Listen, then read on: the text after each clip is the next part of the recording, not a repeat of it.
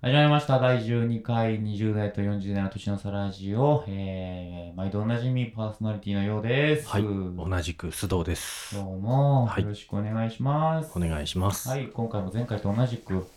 えーゲストにおしおしん先生を招いております。よろしくお願いします。お願いしまはすい、おしおしんです。よろしくお願いします。お願いします。す。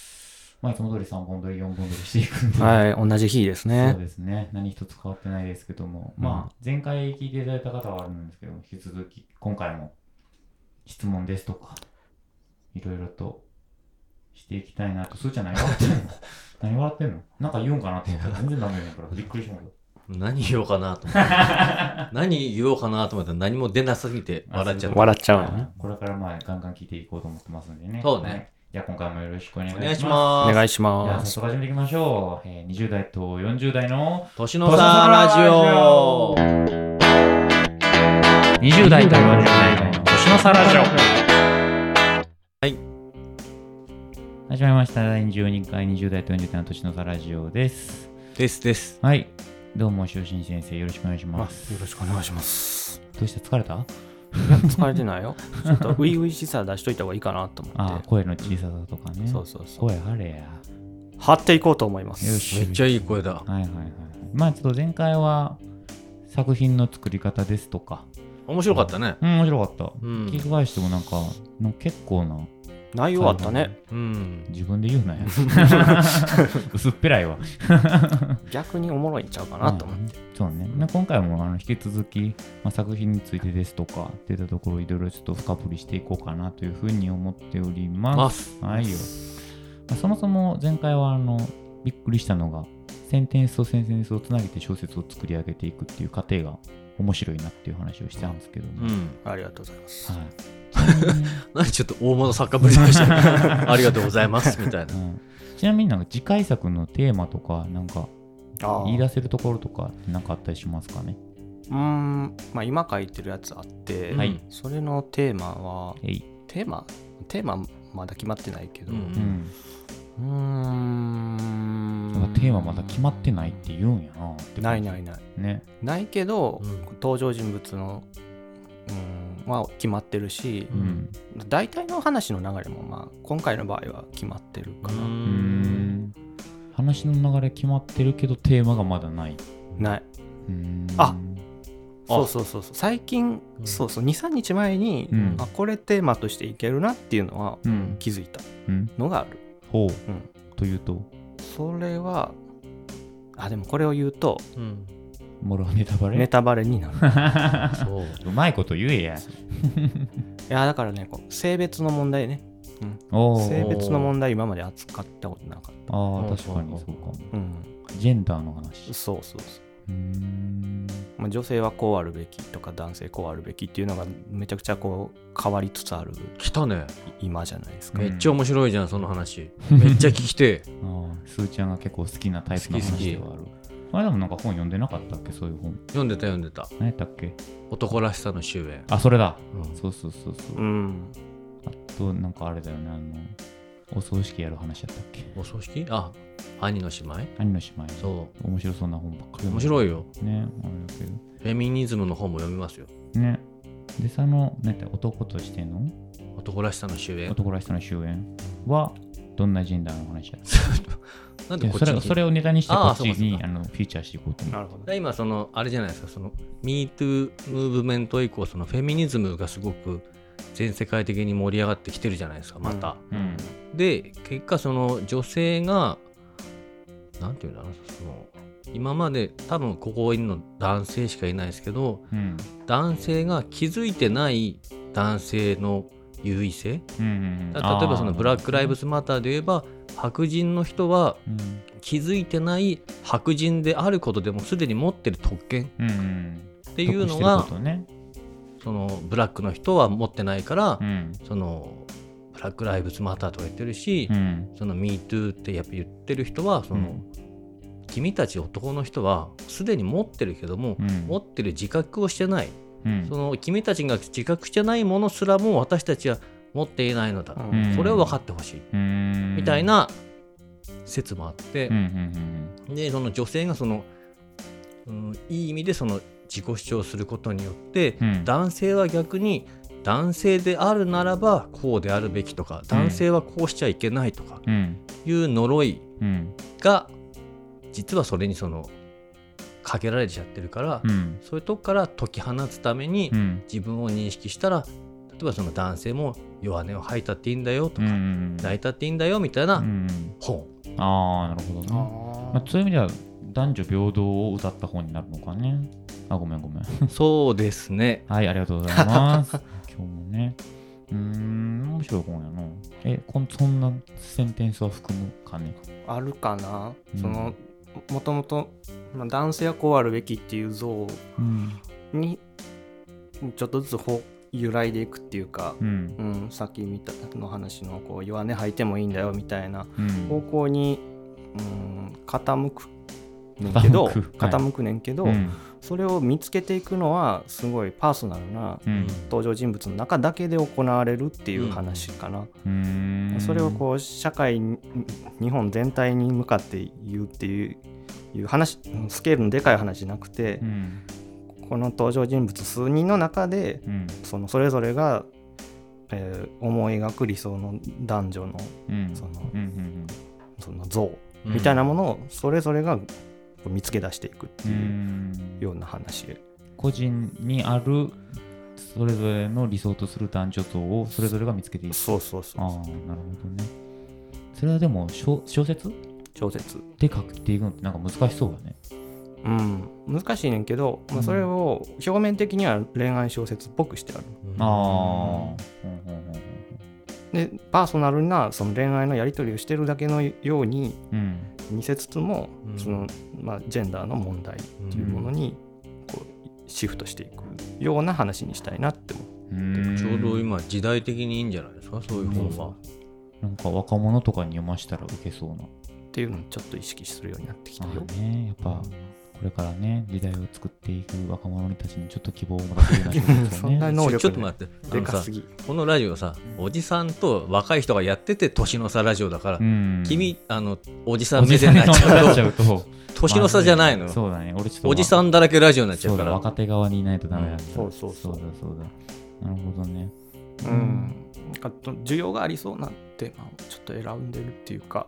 うん、うん、最近そういう風になってきたかな。ああ初めて書いたさっきのラジオで紹介したうん長いやつなんかはうん自分のストレスをうん発散する自分のために書いてた感がうん、ほめっちゃあったけどう、うんんうん、今書いてるやつは自分が興味ある分野うんのことを小説で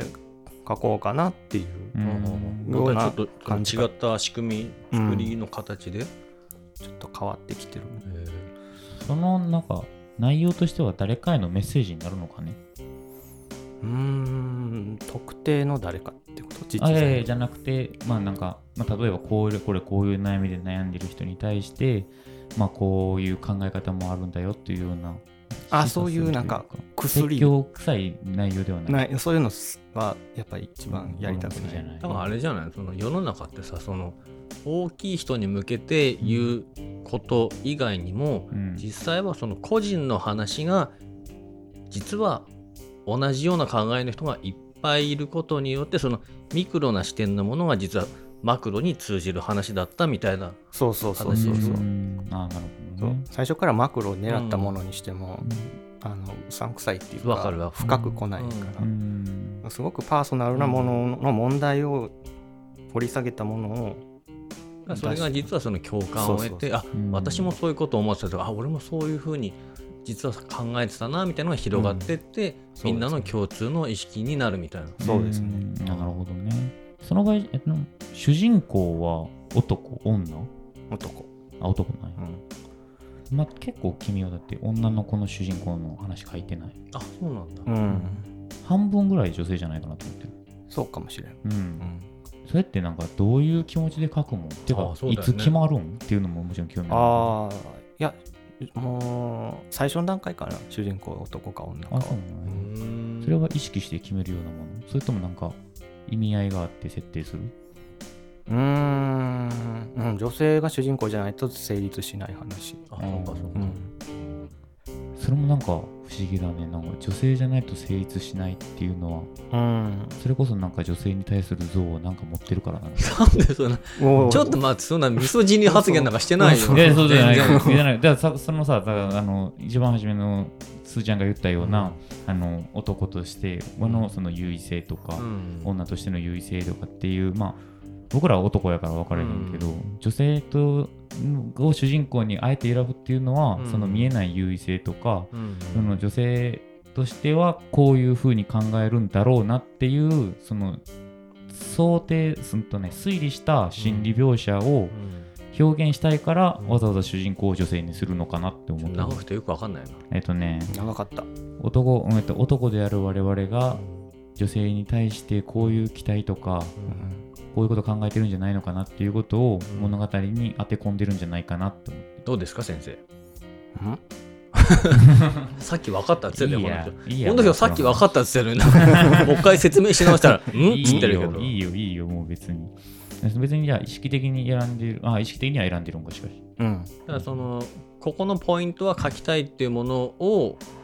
があるとその主人公の性別がおのずと決まってきちゃうみたいなだかそうですねらそっちで走り出すみたいなうん感じで,、でさっき言ったようにそのポイントポイントを組み合わせてうん一つと作品として、そそのうそうそうなんだろうこの曲作る時とかもそういう感じなの例えばリフ作ったとかーあると思うリズムパターン作ったみたいなのを組み合わせてーン。うん。曲にするわけでしょ、うん、そうそう。さっきも2人でギター弾いてたけどさ、うん。なんかそういうもんなのかねうん、そうね。きっかけもしかしたらそのがうだからな先生の作り方はそのミュージシャン的なそのうん何かが少しあって、そういう作りの構成なんですかね。うん短編だとそういう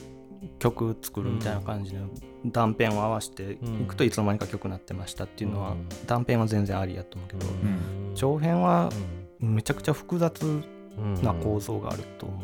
その単純な構造の長編もあるけど僕が長編でやるとしたら構造をめちゃくちゃ複雑にしたいなと思ってるから、まあ冒頭っていうのはうん一般的にはその触りみたいに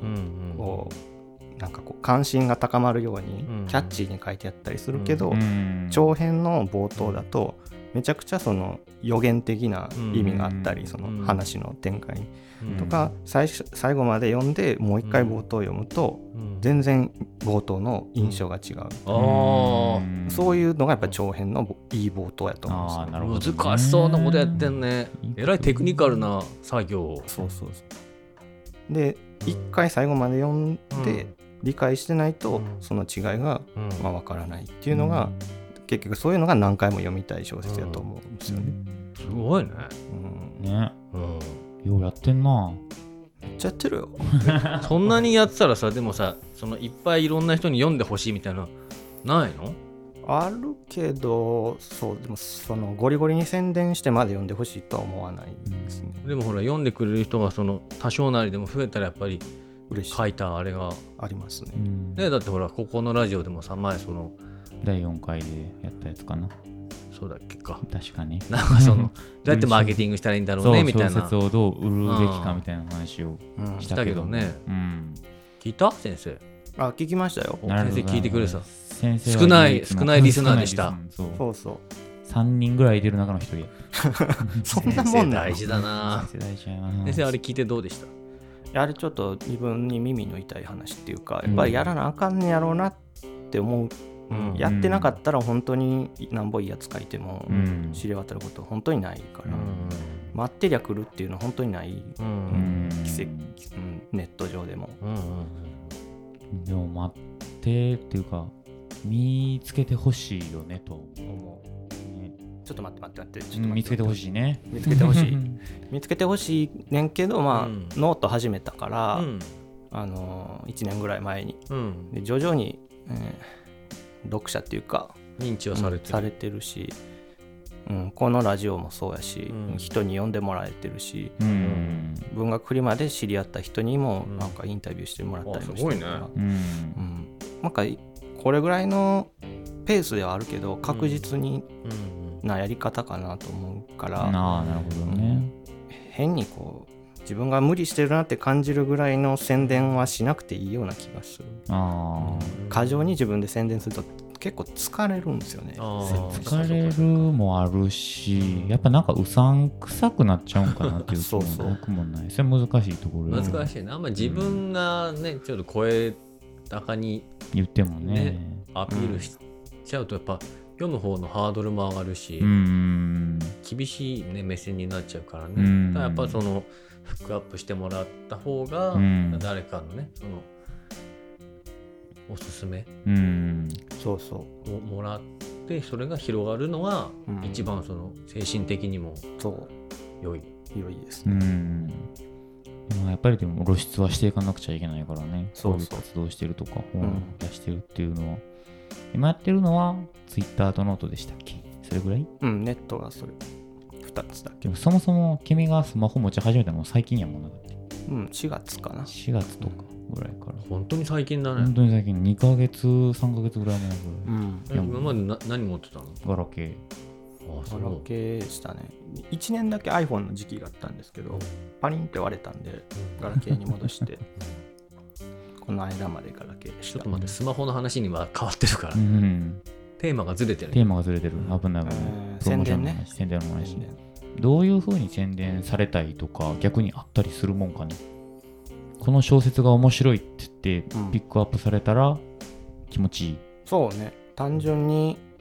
まあ、僕が告知してる告知ツイートに対して、うんあのコメント付きでうん「読みました、面白かったです」みたいなうんリツイートうんと。か、うん、いうのはそのツイッターはツイッターに全文は載ってないわけでしょ載ってないって、うん。ツイッターでそのノートにリンクを貼ってんの貼ってます載ってるかなでそのノートを読んでリアクションが来るそうですねうんノート上に、うんまあ、好きっていう「いいね」みたいなボタンでうん反応もできるの、しツイッター上で「文学フリマでこういう本販売してます」とああかそうかそうかそうかそうか一応通販もやっててうーんこの、まあ、会員登録とかしたら一応つネットで買えるようになってるからそのサイトはなんてサイトなのあそれはあのブースっていうあるのなんかあ、ブース誰 BOOTH。なんで2人でハマってるあれブースってさうん。誰やってんのあのピクシブあ、ピクシブピかク。シブがやってんのあれ多分あそうなんだあなんか出店できるもんね。できるそうなんだ俺もあれで通販でなんか買ったことある小説を、やっぱでも感想欲しいよね感想欲しい、ねえ、うっんていう話を聞いてから僕はなるべく感想を書くようにしてるもんね偉いね絶対それいいよ、うーんないい作品は書き続けてほしいと思うし、うん、まあでもやっぱり感想を書くのも体力いるけどねいるいるね大変だよどうねしたってううんん感想とか書いてくれる人いるたまにいますねの的外れな感想とかの人がいるのあるそれでどう思うのつっていや上がってねえなこいつこういう受け取り方をする余地があったんやなって思う、ああかめらっちゃポジティブな話なよんねていい人なんでしょうまあ、単純にはあって思うのもあんねんけどあるんじゃんそらねいやこれはもうちょっと、うん、読めてないやろみたいなのもあるけど、 ううんんまあぐあの自分が予測してなかったことが起きるのは嬉しいどういうことでも、そのうんノートとかでうも、んあの普通の投稿にコメントくれる時とかもあるんですけど、何でもいいからうれ嬉しいですねあーやっぱ反応があると嬉しい、なるほどねないのが一番辛い本当ねにえ何もないのが辛いあねえでも文学フレームとか出した時のなんかそこそこ売れてたよねまあうん初めてにしては、初めても売れたね、うんすごいなと思ったけど、でもやっぱなんかそのキャッチの部分としてはさその小説の中身ってそれこそ食べてみないとわからないわけでそご飯っていうところのこう見た目とかううん匂いの部分の情報って小説ってあんまなくてさない結局もうジャケットうん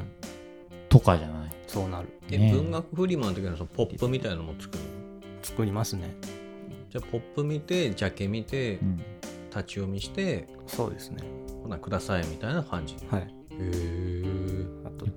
試し読みコーナーっていうのがブースとは別の部屋にあって、そそこにもサンプルがずらってあるああそうなんだあまあその出店者と顔を合わせずに読める、あー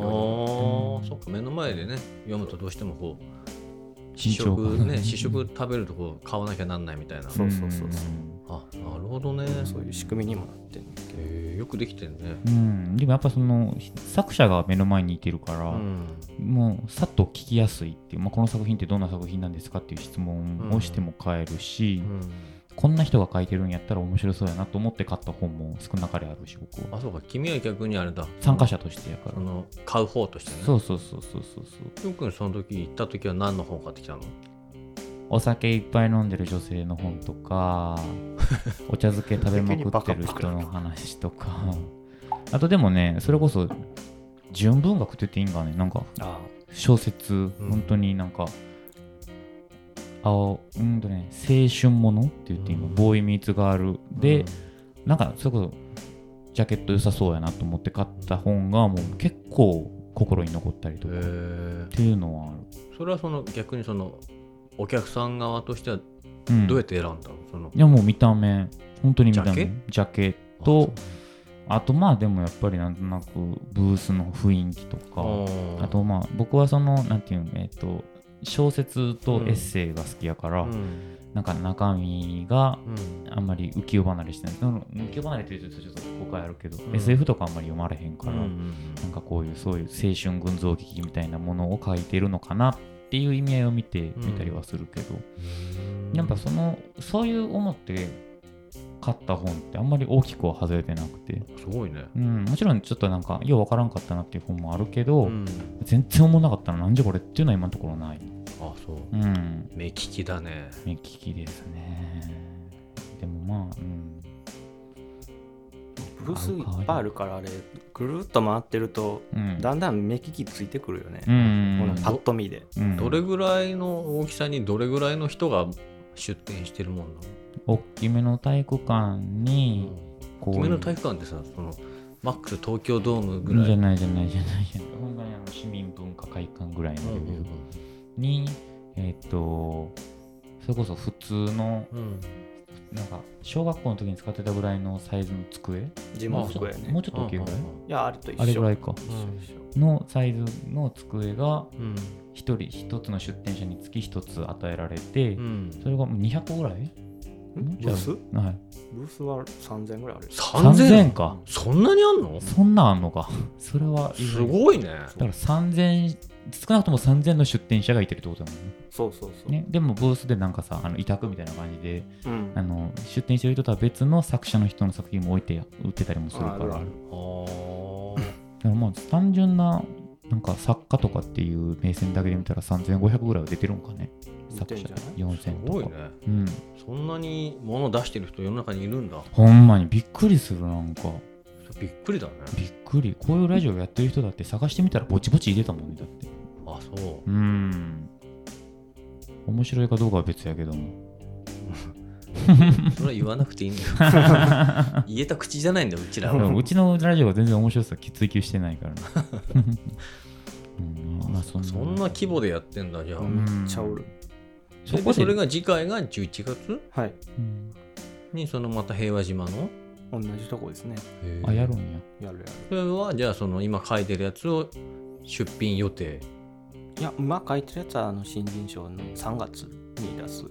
新人賞新人手賞塚治虫じゃないいやなんだじゃないじゃないじゃないいただいちゃっただからあれだよその時11月のやつは短編集2つをそうまそとうめてまた新刊としてうん出して出してあと前の文学リマでうん余ったやつうんうもいっんぱいあるんで、うんうん、それも出してうんうんうんでも俺ってもう正直その文学フリマ出てみてもええんかなと思ってるとこあるえ出君が品出品側出品側でい今から書くのやうん本じゃなくてえ曲とか 曲うん、CD 作って売るとかこのラジオをプレスして売るとかマ ジ無無料で聴けるやつプレスした CD 欲しがる人おらんと思うけど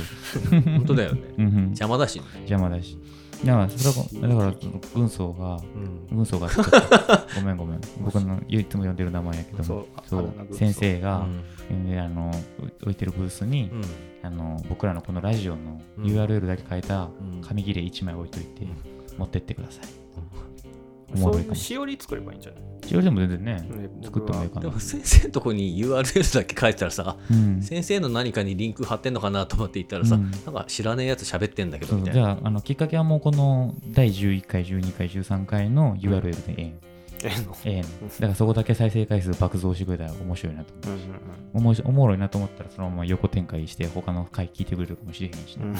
期待してましまくってるけどうんいや全然そこまでももうないないけどおもろいかなみたいなででなもそうやってミックスしたら面白いかもね。そうそういやだからこどの間もっちかがどっちかに開けていけばいいわけだもんね。そうそう作品でもいいし、うんラジオの方でもいいし、うんで僕らは僕らでなんかそれこそそういう活動をしてる人らをゲストに招いてヒトラーをえヒトラーを作者をねああそうヒトラーヒトラーをじゃない びっくりしたわ今やっと気づいたわこっちもびっっくりした。くりうんそのヒトラーをヒトラーうんヒトラーじゃない違う。 作者たちを作者たちって言っちゃったよね、うん作者を招いてこういうふうにインタビューあ、そしうてかそうか。そうそううんしていくのもおもろいんかなと思ってたしねこの間その話したよね3000ブースあるから3000回呼べるよね。人生終わって ます毎日更新してても全然10年以上かから ないのきついなぁしかもたまになんか割と喋りたくない人とか持ったりするのかもしれないし、うんきついね絶対その3000回の中でマイク倒れてうん終わるガシャンこっれてなってあもう終絶対わり終わりですみたいなのあるかもしれないなるうんでもそういったところでプロモーションしていくについてなんかちょっとやっぱ新しいことはやっといた方がいいのかねまあやるにやっといた方がいいんじゃないの別に、なんかこっちとらさ。なるえ新しいプロモーションうんうーんまあ考えてなかった、ねえうん、毎日ノート投稿してるしもうそれでいいかな日記書いてるね聞こえてんのそうすごいなと思うどんなこと書いてんのいや今日調節書きながら思ったことリアル日記だ。リアルに本当にリアル日記結構な分量書くの。いや1000文字ぐらい1000文あ、字でも1000も書くんだ。 1000文字ってすごいよいねや、1000文字書くのだって結構時間かかるよね。ねなんかね調子悪かったら1時間ぐらいかかる1000文字なのにえかかる逆にそんなに、そんなもんで書けえるの、ねえだって日記なんか僕ら産業で終わるもんうんな、うん晴れ、気温、仕事お休み怖い怖い怖い飲んだ、電報みたいな眠みたいな。うん、でもやっぱ作品書いてる人ってその英会話の感覚と一緒でうん普段から活字に触れてるからアウトプットする時もスルッと出てくるんちゃうかなっていうのは勝手に思っそてれはやればやるほど絶や対っぱそう滑らかになっていく、うんだから今今何の話日し記てたの、えだから日記書いてる人はうん小説とかにもよくアウトプットしやすくなる、ああ、そうか、普段から書き慣れてるっあてそこうそとうそうそうそうそうインプットはどうしてるのインプットはあんましてない、え、ノーインプットでアウトプットだけしてるのうん、すごいね、逆に。あのそんだけあるんだ、いろいろで。絞れば出てくんだ、まだ。日常生活でうんがインプットです、あーなんかもう旅行行ってインプットしようみたいなのう僕んめっちゃ苦手でう、んうん日々の生活の中の何かをそインうプットとして入れてそうそれをこう自分の中で咀嚼してアウトプットそうですねへえ、そうすると、うん家にちょっとゴキブリが出ただけでビッグイベントに感じて、めちゃくちゃそのなんていうの一一のイベントで重かぶような習慣になってくるんですラリってんのシャブやってるゴキブリ出たんだけどやったーみたいな その会社が間違いやばいなあの人面白いねそれ確かにだから日常で常にインプットしようとしてうんのを積み重ねてると旅行行った時にめっちゃ因果を得られると思いますねあ、ーだろうねでも行きたいかと言われるとまた別うん誰か連れて行ってほしいなって思う自分で考えるのめっちゃめんどくさいな誘われてるわわかわかりますめんどくさい旅行先ねるやりたいやつがやりゃいいよねそうだってやりたい人っているじゃん仕切りたい人とそうかさそうそう決めたい人っているじゃんこの人ねでほらやりたい人がやった方が幸せだし、うんうんやってほしい人はやってもらった方が幸せだから、ウィンウィンの関係が最高ですよね、出来上がるねうんうん5万出すから考えてほしいもんおうマジでやろ マうジかな でなるほどねそうかインプットなしでも書けるんやなしかしうんインプットなしイでン結プ局作るットというその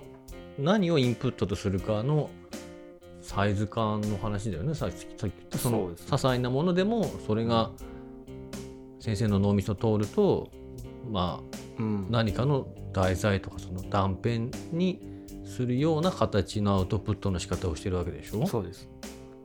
それ最強ジャネって25歳ぐらいの時に気づいたんですよ。うん、い早かった。日常生活だけでうんして小説書けるようになったらもうや最高最でしょ強じゃないですか。それをあの計画してたんですよ。へえじゃあもういろいろその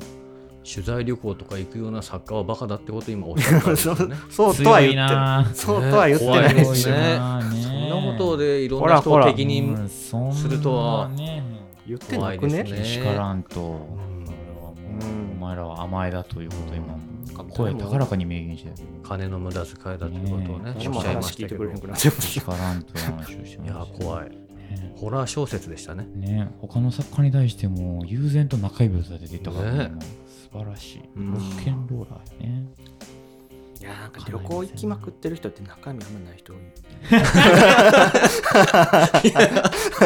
もっとすごい勢いで敵を作るやん。 どうしたリスナーの人でも旅行好きの人もしかしたらいてるかもしれへんけど、まあリスナーがそもそもそんなおらんから大丈夫か。旅行好きにもいろいろおるけどさ、うん。自分からフォローしだしていろいろいる中になんかそのね、ま、こう浪費型の人ってまあいるじゃないですうか、ん。そういうのはもったいないっていうか、うんそういうの見てると、うんじゃあ俺は旅行行かずに書くぜっていう気持ちうに逆になりますなねる、ほどね旅行行く人は、なんで行くんやろうね。非日常だけが欲しいのかね。デザインアウトプットするし、ストレス発散が旅行なのかこな。んな人いる楽しじゃないいんじゃないの楽しいんかね。なんか写真撮るのが目的になってる人とかあさ、ー家にいててもつまんないのかな。うん、俺家大好きやから、全然そ俺のも気持ちわからない俺。も大好きやからそこの話しても広がらないでうん。今スギちゃんみたいな言い方で したうねん突然広がらなないんでかすよワイルドだろうみたいになってたけど今ねいや広話広がれへんって言ってるやつが一つもワイルドじゃないけどさうん何やったっけなこの話なんかもうメインのテーマも忘れちゃいましたけでど、ね、もなんかそのインはしな、まあ、そのインプットの仕方がまた思いもしない形だったのはびっくりした今う回、んあ何もないのねなんもないけどセンサーはあれですよ張ってるアんだよねンテナはこ何かささ、まあ、言い方悪いけどその他の人からしたら些細なことでも膨らますことがうん俺はできるんだっていう自慢だよね、うえ全然なんかそういういじられるトーンじゃ なかったの そういう褒めのて対象かと思ったらそうでもにななかかっったたねねいやでもすごいでしょ、うだっんてすさごちょっとしたことをさ膨らましてさい、うん そうそうそうね無敵だと思うんでえいやそれはすごいと思ううんまあちょっとしたことを膨らませられるうん押尾新先生のこれからの次回作にも期待とおおしめにかかってきた ねですね もう30分喋ったからそろそろええかなと思ってオッケーうんまあ、ただまあ次回もね、あのー最終お酒を飲む人は飲んでだらだら喋るという回がわはーいはいなってきますんでまあ11回はこんなもん12回はこんなもん感じかなえいいの先生喋りたらんことあるなんか言っときたいことないのなんかいやもおう多前ら分次回も出るけどこうやってうんまあ言ってもなんかいじられるしな そうすねるなすねるな い やこんなもんかね小説読んでくださいはい小説は読んでくださいまたリンクも貼っときますんでよろしくお願いしますこれ配信いつぐらいなんだろうねわかん ない明日にする明日でお願いします明日なんか明日にするとうちストックがそうストック山ほどあるか順ら番バラバラになっちゃうからまあじゃあ可能な限りちょっと早くアップロードはしていこうかねよろしくはいじゃあ第12回もここまでですはい皆さん聞いていただきましてありがとうございます先生どうもゲストありがとうございましありがとたうございました。ありがとうございましたでは第12回、20代と40代の年のサラジオはここまでです。ここまで聞いていただきましてありがとうございました。ありがとうございますはーいさよおうな疲れ様でしたらさよなら